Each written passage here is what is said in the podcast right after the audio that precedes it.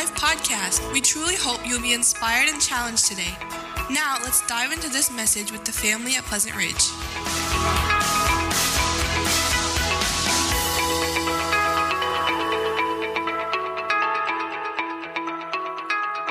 We're going to be in the book of Psalms here this morning, Psalms 90. And uh, today is December 31st, 2023. Also, 123, 123. Never going to happen ever again, okay? Um, this day is unique. Um, and it's unique, you know, primarily God has allowed us to live uh, this day but also, the Bible tells us that uh, this is the day that the Lord has made, and I will what? Rejoice and be glad in it. So, um, God has given us this day today, and uh, we are uh, certainly thankful for it. And you know, as you we're closing out this year, um, closing out this day this year, uh, as you look back on this year, what went right? What went wrong? What are some things that you uh, wish maybe you should have changed? Uh, maybe some decisions that uh, maybe you uh, shouldn't have made? Where would you place more of an emphasis uh, in your life? The, the truth is, is if Christ does not come in our lifetime, all of us are going to die. It's reality. And death is so certain that we know that there is going to be a coming time. We don't know when that time is going to be. We don't know what day. We don't know what hour. We don't know the circumstances surrounding it, but God does know, and death is certain. And if the Lord does not return, uh, all of us are going to uh, face that, uh, that door of death. Truth is, um, when we look back at our lives, how have we spent our days so far? Um, how have we uh, done things for Christ? How have we, maybe we've wasted a lot of time. Maybe we've not placed emphasis on, on certain things. And this morning, we're, we're going to be looking at Psalm 90. And in this psalm, there's, there's really a request for God to teach us to number our days. And so that's really what we're going to be talking about here this morning. We're going to be talking about um, asking the Lord to number our days, to teach us to number our days. We're going to look at uh, what, what all that means um, and really how we can number our days. The Bible here, the verse that we're going to be looking at, verse number 12 here in Psalm 90, it says that we may get, that we may get a heart of wisdom, to have a heart of wisdom. And so this is what I want you to take away with you today. Be wise and number your days so you can live for God's glory. Be wise and number your days so you can live for God's glory. So let's read this psalm here together out of uh, Psalm 90. Notice the title, A Prayer of Moses, the Man of God. So this is Moses wrote this psalm here. Verse 1. He says, Lord, you have been our dwelling place in all generations. Before the mountains were brought forth, or ever you had formed the earth and the world from everlasting to everlasting, you are God. You return man to dust and say, Return, O children of man. For a thousand years in your sight are but as yesterday when it is past, or as a watch in the night. You sweep them away as with a flood. They are like a dream, like grass that is renewed in the morning. In the morning it flourishes and is renewed. In the evening it fades and withers. For we are brought to an end by your anger. By your wrath, we are dismayed. You have set our iniquities before you, our secret sins in the light of your presence. For all our days pass away under your wrath. We bring our years to an end like a sigh. The years of our life are 70, or even by reason of strength, 80. Yet their span is but toil and trouble. They are soon gone, and we fly away. Who considers the power of your anger and your wrath according to the fear of you? Verse 12, here it is. So teach us to number our days that we may get a heart of wisdom. Return, O Lord, how long? Have pity on your servants. Satisfy us in the morning with your steadfast love, that we may rejoice and be glad all our days. Make us glad for as many days as you have afflicted us, and for as many years as we have seen, as we have seen evil. Let your work be shown to your servants and your glorious power to their children. Let the favor of the Lord our God be upon us and establish the work of our hands upon us. Yes, establish the work of our hands. Now remember, all of these Psalms here in the book of Psalms were songs that were to be sung in the congregation. They were to be used as a means of worship. And so they sang this song when they would gather together and they would sing about, Lord, teach us to number our days. They would recall about Moses writing this and the reason why he uh, wrote this psalm. And so, because this is a psalm by Moses, this actually makes this the oldest song in the entire book of Psalms. And it makes Moses really the oldest psalmist as, as far as we know. Moses wrote some other songs, believe it or not. Um, the other record he cut was in uh, Exodus 15. The B side to that record was uh, Deuteronomy 32. But he wrote these songs about God and what God has done and what God is doing. And Psalm 90 is really unique because it's actually a psalm of lament. Did you catch some of the language in there? About death, about dying, affliction, right? A little bit of lament uh, theme in all of this. And this psalm was written about the end of Moses' life before he dies. Now, we do have a timeline of Moses' life that's revealed to us in the book of Exodus. It can really be broken up into three segments. Uh, Moses spent the very first 40 years in the house of Pharaoh. Remember, he was rescued out of the bulrushes, right? That whole, whole scene, right? Grows up in the house of Pharaoh, spends 40 years in the house of Pharaoh. Then he kills an Egyptian and he runs away and he spends the next 40 years in the desert as a shepherd, hiding, running away. And then it was at that time that God speaks to Moses Moses, I want you to go back Go back to Egypt, lead my people out. So here he is, 80 years old. Moses, an 80 year old man. He goes back to Egypt and, you know, has the confrontation with Pharaoh, let my people go, all those things, right? And then the Exodus happens. They're going to go on to the land of Canaan.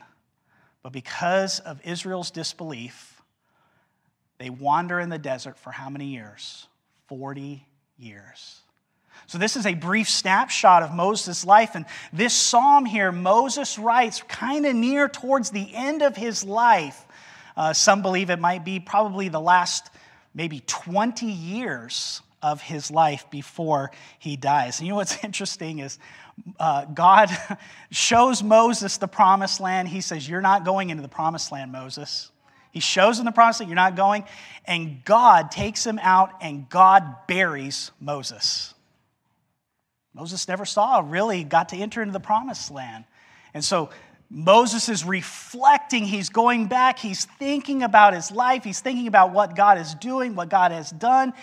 And he writes this song about teaching, about asking the Lord to teach us to number our days. Now, I want you to make the connection here. Moses writes in this psalm about the brevity of life numbering your days, living with wisdom, making our lives count for God. This psalm was Like I said, likely written probably the last 20 years of Moses while he was wandering in the, in the desert with the children of Israel. And God told Moses that the unbelieving generation, the ones that, that came out of Egypt and they disbelieved God, he said that that unbelieving generation from age 20 years on down, okay, would survive but those over the age of 20 would die in the wilderness, really, for the next 40 years because they failed to trust God and enter into the promised land.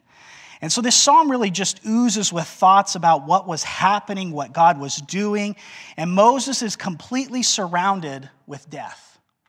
Every year, month, week, day, hour, and minute, death. Moses sees this a lot of funerals. Now let's do a little math here, okay? How many funerals did Moses likely see while he was wandering in the desert for 40 years with the children of Israel? Numbers 146 gives us the number of 603,550 men, not including women and children, that came out of Egypt. They came out of Egypt. And this was just the men 603,550. Estimates of 2.5 to 3 million total Israelites came out of Egypt, if you're including men, women, and their children. Now, the Bible doesn't tell us how many died in the wilderness wanderings, only that every adult 20 years and up would die over the next 40 years in the wilderness. Now, let's just say, let's just kind of throw some numbers out here. Let's just say that there was 1,200,000 people, could be more, could be less, would die in the wilderness over the next course of 40 years. That's 30,000 people a year dying. Every year, 30,000 people dying. That's 82 people per day and that's one person every 17 minutes falling dead in the wilderness. Heard the song, Another One Bites the Dust, right? Yeah, here they are traveling. Another one bites the dust, poof, right? On and on and on and on it goes. So Moses was completely surrounded by death every, let's just say, 17 minutes. That's a lot of funerals. A lot. So I'm pretty sure Moses knew what he was talking about in teaching us to number our days. He's pretty familiar with death here and the frailty and the finality of it. Now, I want you to keep those things in mind as we work through this psalm, and I want to give you three things that I believe will help us to learn how to number our days and live for God's glory. So here they are. Number one, if we are going to number our days and have a heart of wisdom, first thing that we need to understand is that God is eternal and our life is brief. When we see everything that God does and has done and is doing, we don't compare. As human, as human beings, we do not compare to God at all. Hey, don't fall into some of this false teaching that's real popular right now that you are a God, right? No, you, you are not a God, okay? We do not compare to God whatsoever. And so, if we want to learn how to number our days, if we want to have a heart of wisdom, we have to have the right perspective. God is eternal, and our lives are brief. I love how Moses makes this psalm all about God. I mean, just look at this. Lord, you have been our dwelling place in all generations, right? Verse 2 Before the mountains were brought forth, or ever you had formed the earth. Uh, verse 3 You return man to dust, right? Uh, verse uh, 4 For a thousand years in your sight. Verse 5 You sweep them away as with a flood, right? It's all about God, right? Man is just a, just a little, little footnote, right? That's it. God is the one who's eternal, God is the one who is infinite. Our lives and everything that we do is just brief, nothing.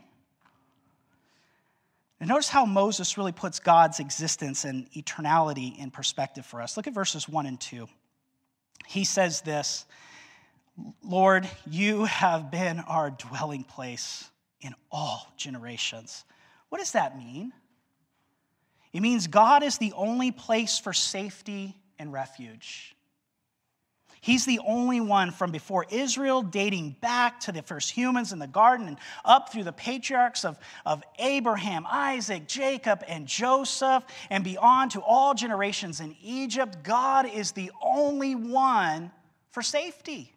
He says, You are the one. He's, you are a refuge to all generations. And so he could definitely, definitely testify to that. Secondly, God has existed long before anything else in the world. Look at verse number two. He says, Before the mountains were brought forth, or ever you had formed the earth and the world from everlasting to everlasting, you are God. Those mighty mountains, God was before them. I'm sure you've heard the expression, boy, that person is older than what? Dirt.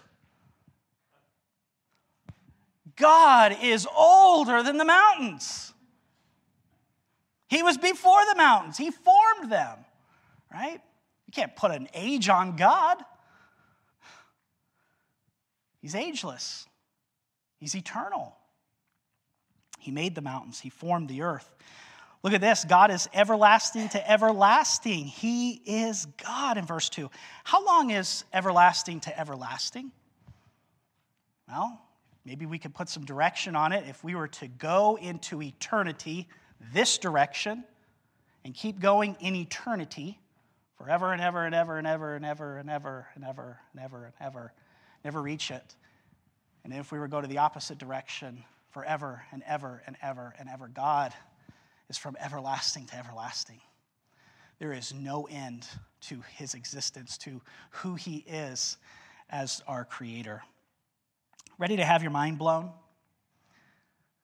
Isaiah 57 15 puts it this way that God inhabits eternity. In other words, God moves freely in time. Any period of time is accessible to him, past, present, and future. Jesus is described for us in Revelation 1 8 as the, the Lord God who is and was and who is to come the Almighty. He is not bound by time. He inhabits all of eternity, past, present, and future. I can't even comprehend that. I can't, I can't even fathom that, that God can inhabit the past at the same time as the present and also the future. That's mind boggling. But this is our God. This is how, this is how eternal he is. And Moses is trying to help us and say, look, if you want to have a, a, heart of wisdom and, and know how to number your days, you have to have the right perspective of who God is. Who is he? He inhabits eternity. He's from everlasting to everlasting. So God is infinite. Now let's put man into perspective. Man is great. Man is wonderful. Man is awesome. Man is amazing. Man is full of himself. Let's see how Moses, who under the inspiration of the Holy Spirit, speaks about who man is and what man is. Remember, Moses is surrounded by death every 17 minutes for the past 40 years. Look at verses 3 and 5. Moses gives us four word pictures that describe what really man is. Look at this first word picture dust.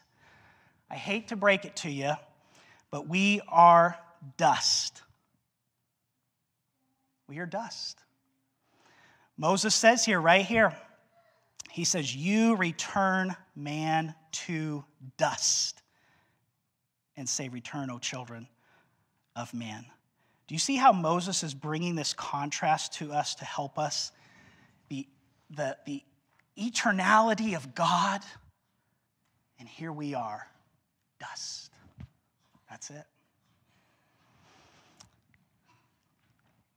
You can't make much out of dust unless you are God. And that is what we are made of. And our bodies will return back into that very substance. In reality, our lives are nothing more than a great dust cycle, if you think about it. Genesis 2 7 pictures that tells us that the Lord God formed a man from the dust of the ground and breathed into his nostrils the breath of life, and man became a living being. We are made from dust. Then he tells us in Genesis 3:17, "Cursed is the ground because of you. Through though through painful toil you will eat food from it all the days of your life, and because of Adam's sin, we now have a constant reminder now from the dust of the ground that is cursed, that through painful toil, we are now going to eat food from it all the days of our lives. And then Psalm 103 14 tells us that the Lord has compassion on those who fear him, for he knows how we are formed. He remembers that we are dust. Our lives continue as dust. And Psalm 93 here, finally, the dust now comes full cycle and returns back to dust. We're dust. That's it. God is amazing. God is eternal. Man is dust. Second word picture here, look what he says here a thousand years. He says, For a thousand years in your sight are but as yesterday when it's past, or as a watch in the night. Notice how Moses is making the comparison here about the brevity of man's life, right? He says, What? He says, How long is a thousand years to God? It's like yesterday. It's not very long. He says it's like a memory in the past or like a graveyard shift, a watch in the night. It's not really much to it. It was there, but now it's gone. It has no real substance. Look at the third word picture here. He says, a flood and a dream. Verse 5 in New Mexico, where I lived during, uh, there in Albuquerque, during the monsoon season, it would pour down rain. I mean, hard. I mean, it would rain hard for maybe like five minutes and then it was over. That was it. Uh, but where we live there in Albuquerque, we live kind of at the, at the foothills of the mountains. And when it would start to rain, all that water would come down from the mountains and it, we would have flash floods. I mean, it was, it was pretty common. I mean, it was so cool. We'd be outside and we're like, look at the water, it's coming up to the garage, right? I mean, it was like so, so cool to see that. Well, we also lived by a ditch or an arroyo, right? And all that water would go down into that ditch and it would be dispersed through the, uh, through the aquifers and all that kind of stuff. Well, it was very dangerous to be playing in ditches, especially during monsoon season. Why? Because those flash floods come so quickly. And I remember several times there were kids that would have to get rescued. You would see it on TV. Kids in the ditch. oh, here comes the fire department. They got to get them out of there because they have to get rescued. They're going to get swept away by that flood, by those flood waters. And God tells us here, Moses tells us here that what? Our lives, man's life is like a flood and a dream. He says our lives are that short, they are swept away like a flood.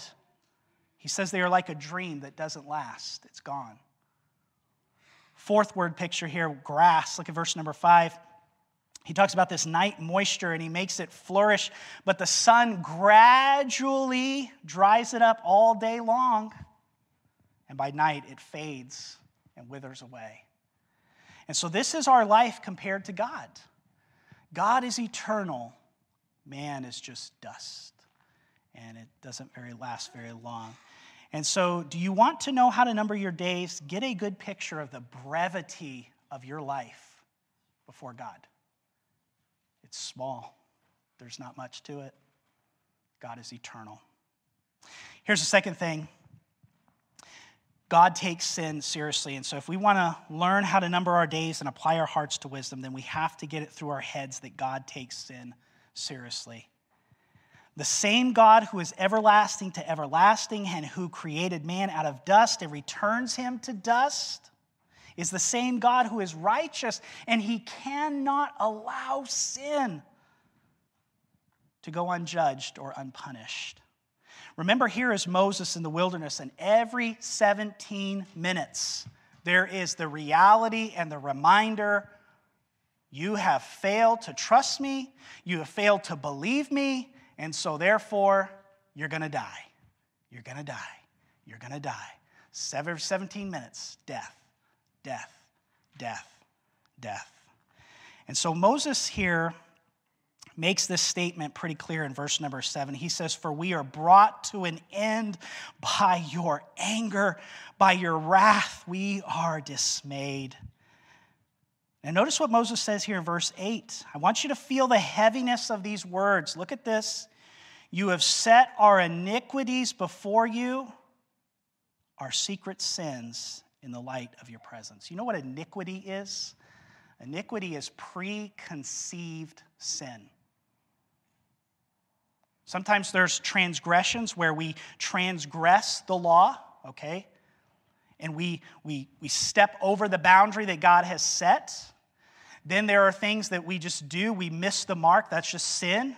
But then there is iniquity, that is preconceived sin. That is saying, I know what God's word says, and I am going to do the contrary because I want to.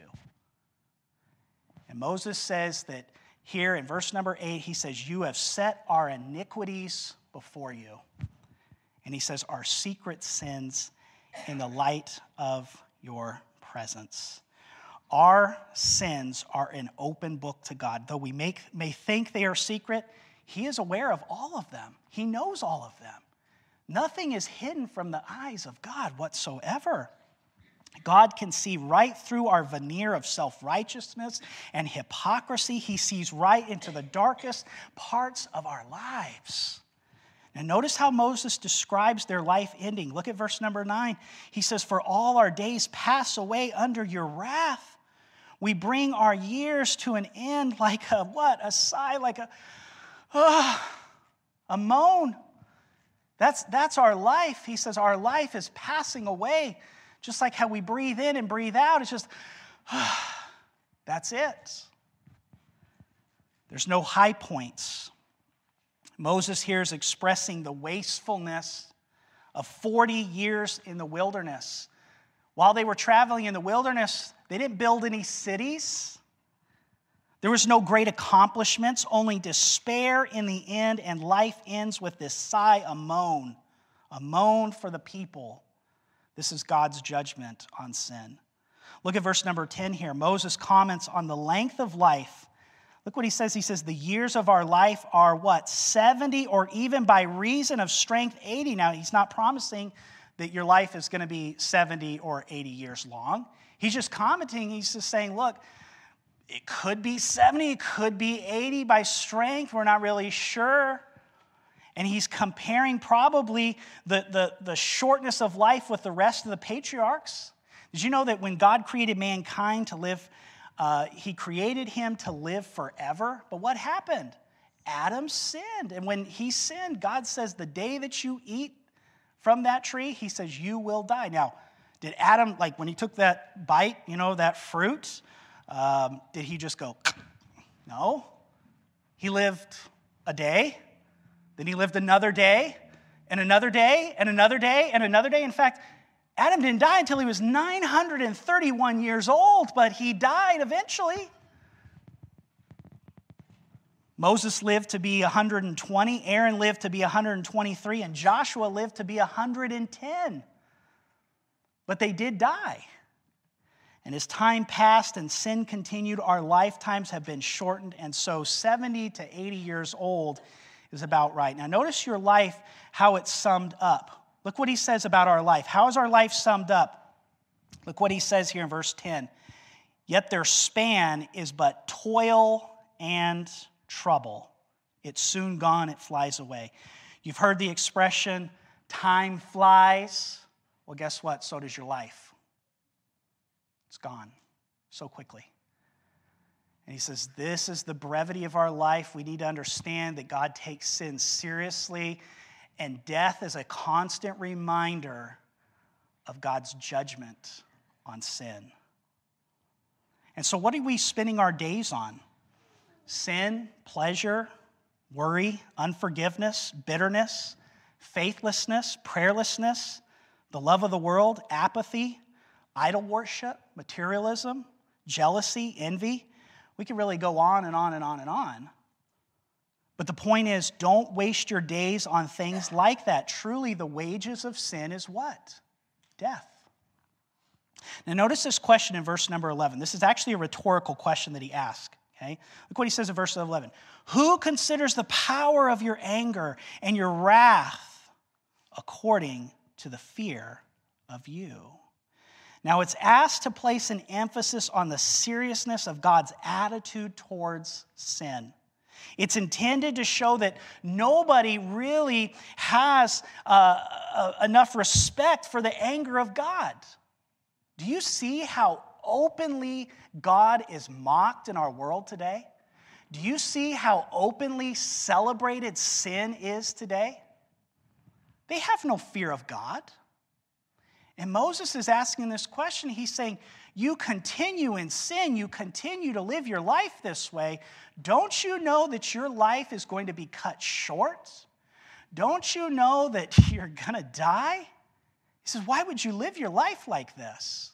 He says, You have no fear of God because you continue to live in that type of life of sin and rebellion against God. In spite of all the warnings about sin in God's word and his disapproval of it, for some reason we think that the Old Testament God is not the same as the New Testament God. Kind of like in the New Testament, God, God's just kind of like, well, you know what? I'm just going to go ahead and let that one slide. That one's, that one's going to be okay because I'm, I'm different now. You know, back in the, you know, I was kind of just, I was a little crazy back then. I mean, I really let myself get carried away sometimes. I mean, come on striking people with a plague. What was I thinking? Oh, man. No. Same God that's of the God of the Old Testament, same God of the New Testament. We need to remember that. In 1 Corinthians 10, we have some interesting verses here that kind of, I believe, correlate here with those wilderness wanderings. In 1 Corinthians 10, uh, Paul writes here, he says, For I do not want you to be unaware, brothers, that our fathers were all under the cloud all passed through the Red Sea. All were baptized into Moses in the cloud and the sea. All ate the same spiritual food. All drank the same spiritual drink, for they drank from the spiritual rock that followed them, and that rock was Christ.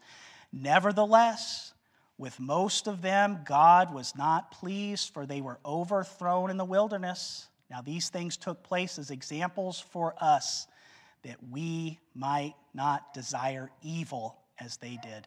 Do not be idolaters, as some of them were, as it were written. The people sat down, eat, drink, and play, rose up and play.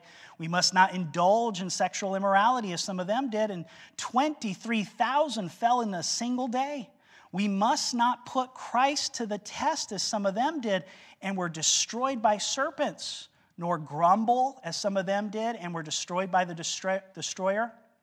Now, these things happened to them as an example but they were written down for our instruction on whom the end of the ages has come. Therefore, let anyone who thinks that he stands take heed lest he fall. And then Paul goes later on to start talking about the Lord's Supper in uh, 1 Corinthians 11. And he tells us that when we come together, together, together for the Lord's Supper, that we need to be judging ourselves, self examination. Why? Because he tells us here, he says that if we don't do that, he says, Whoever eats the bread or drinks of the cup of the Lord in an unworthy manner will be guilty concerning the body and blood of the Lord. Let a person examine himself. Then, and so to eat the bread and drink of the cup. For anyone who eats and drinks without discerning the body eats and drinks judgment on himself. That is why many of you are weak and ill, and some have died. And he says, but if we judged ourselves, truly we would not be judged. But when we are judged by the Lord, we are disciplined so that we may not be condemned along with the world. And so God takes sin very seriously.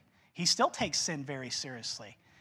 Uh, and if we are going to apply our hearts to wisdom and number our days, we are going to have to know that God takes sin seriously.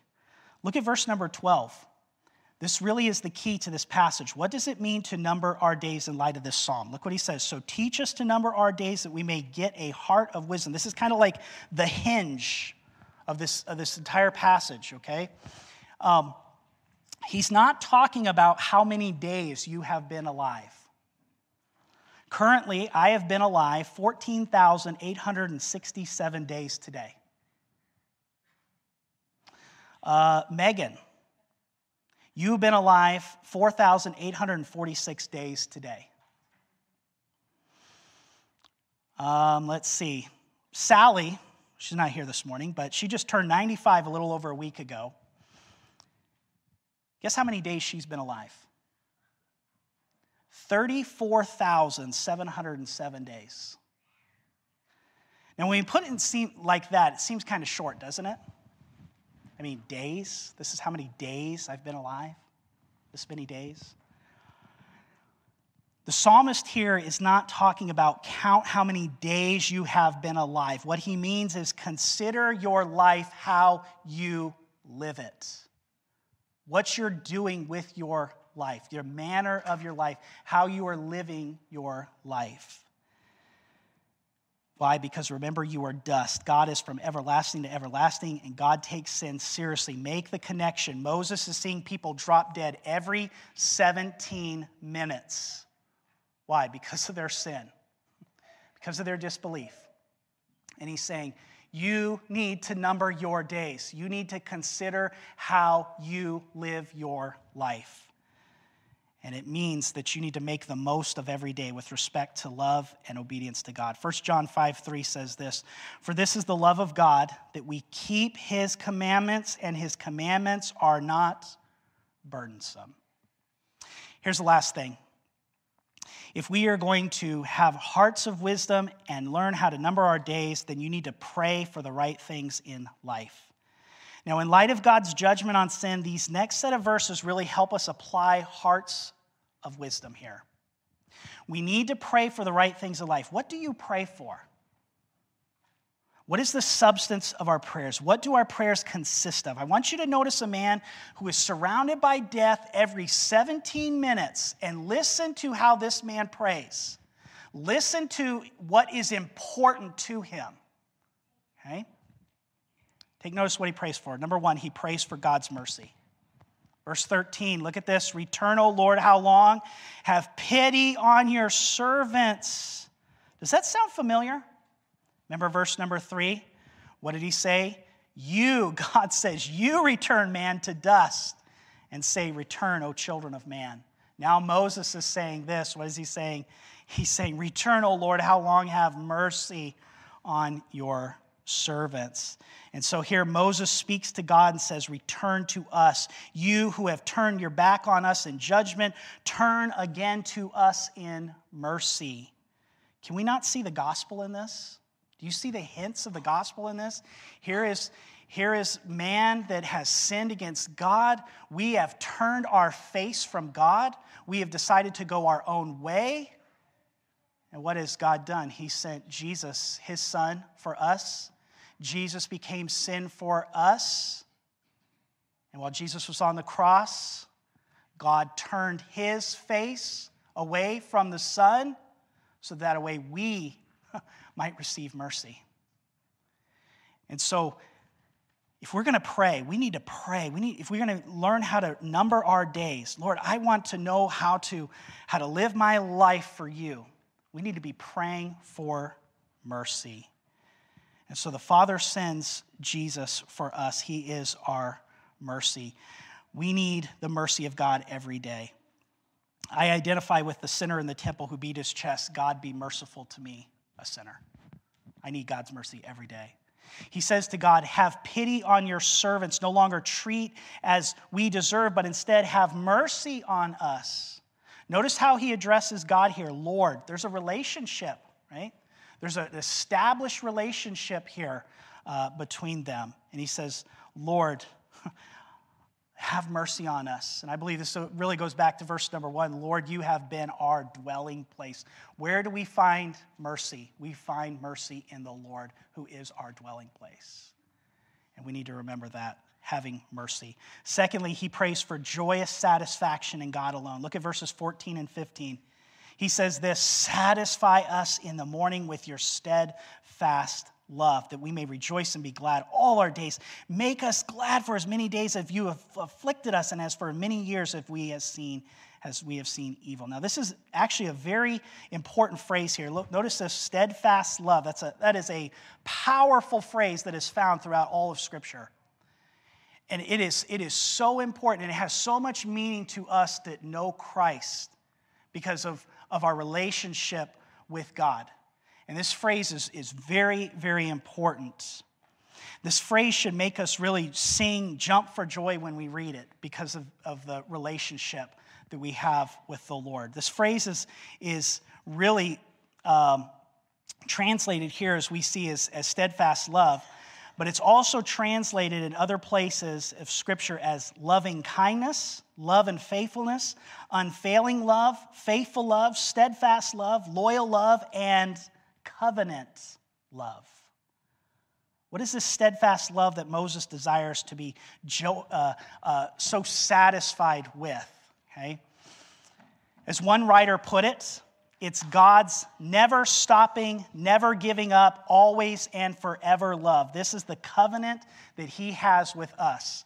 And Moses is praying, he's saying, God, I want to be satisfied with your covenant, steadfast love. Now, when the covenant is established, it's established between two people. One side is going to keep their bargain, the other side is going to keep their bargain.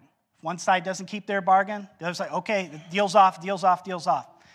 What is so awesome about the covenant love that we have with God is that covenant is not made between us and God.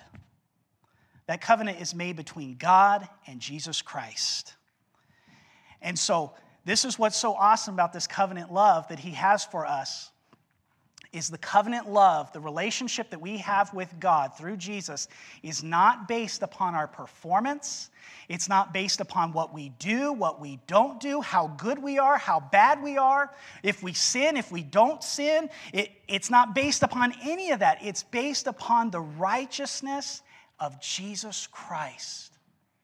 And so Moses is praying and he's saying, God, I want to be satisfied with your covenant keeping love. Are we satisfied with God?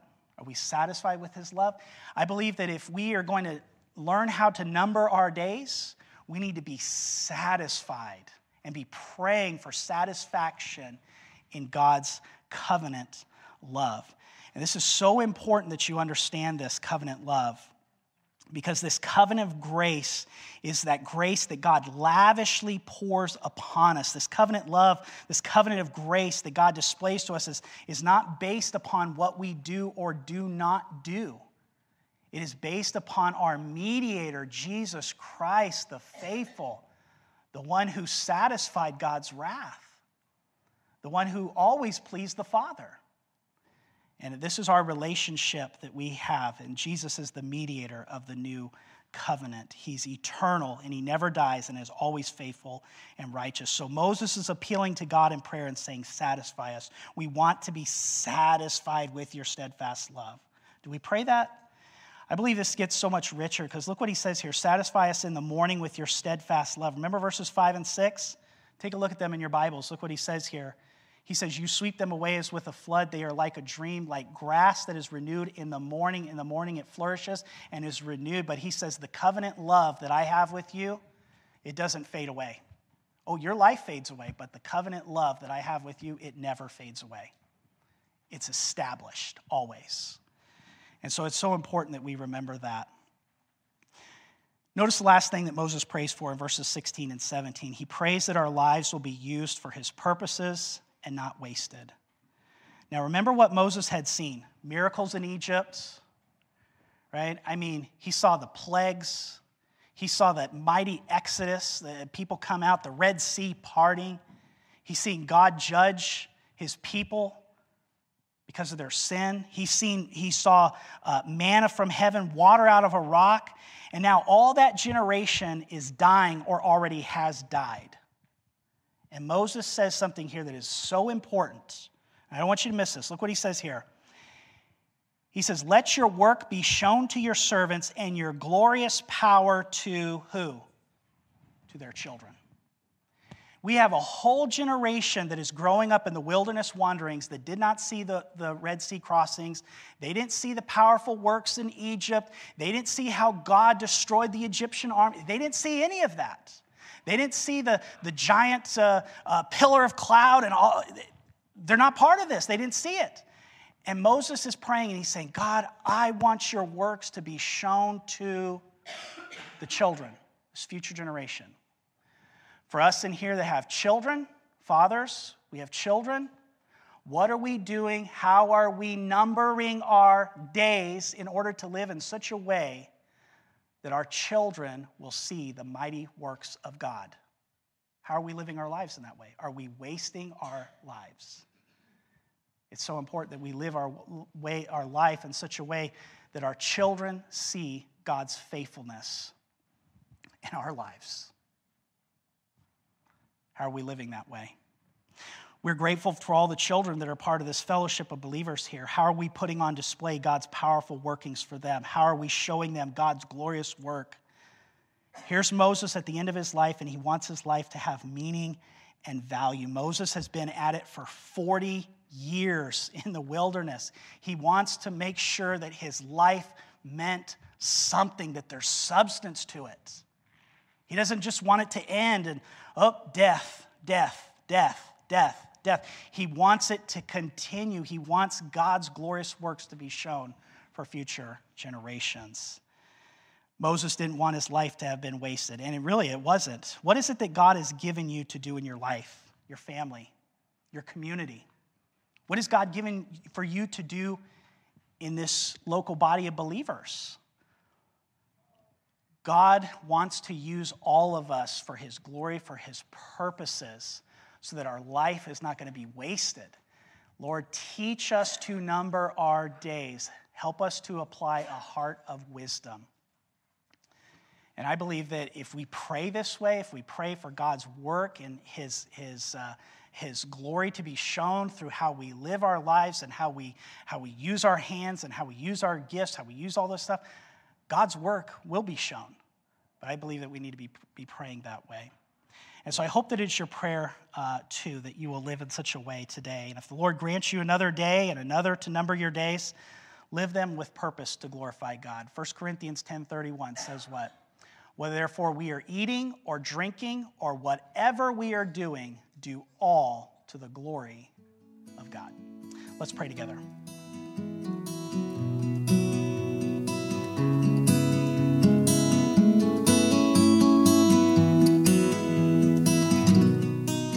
If you're interested in more information about our church or knowing the peace that Jesus gives, visit our website at lifeattheridge.church.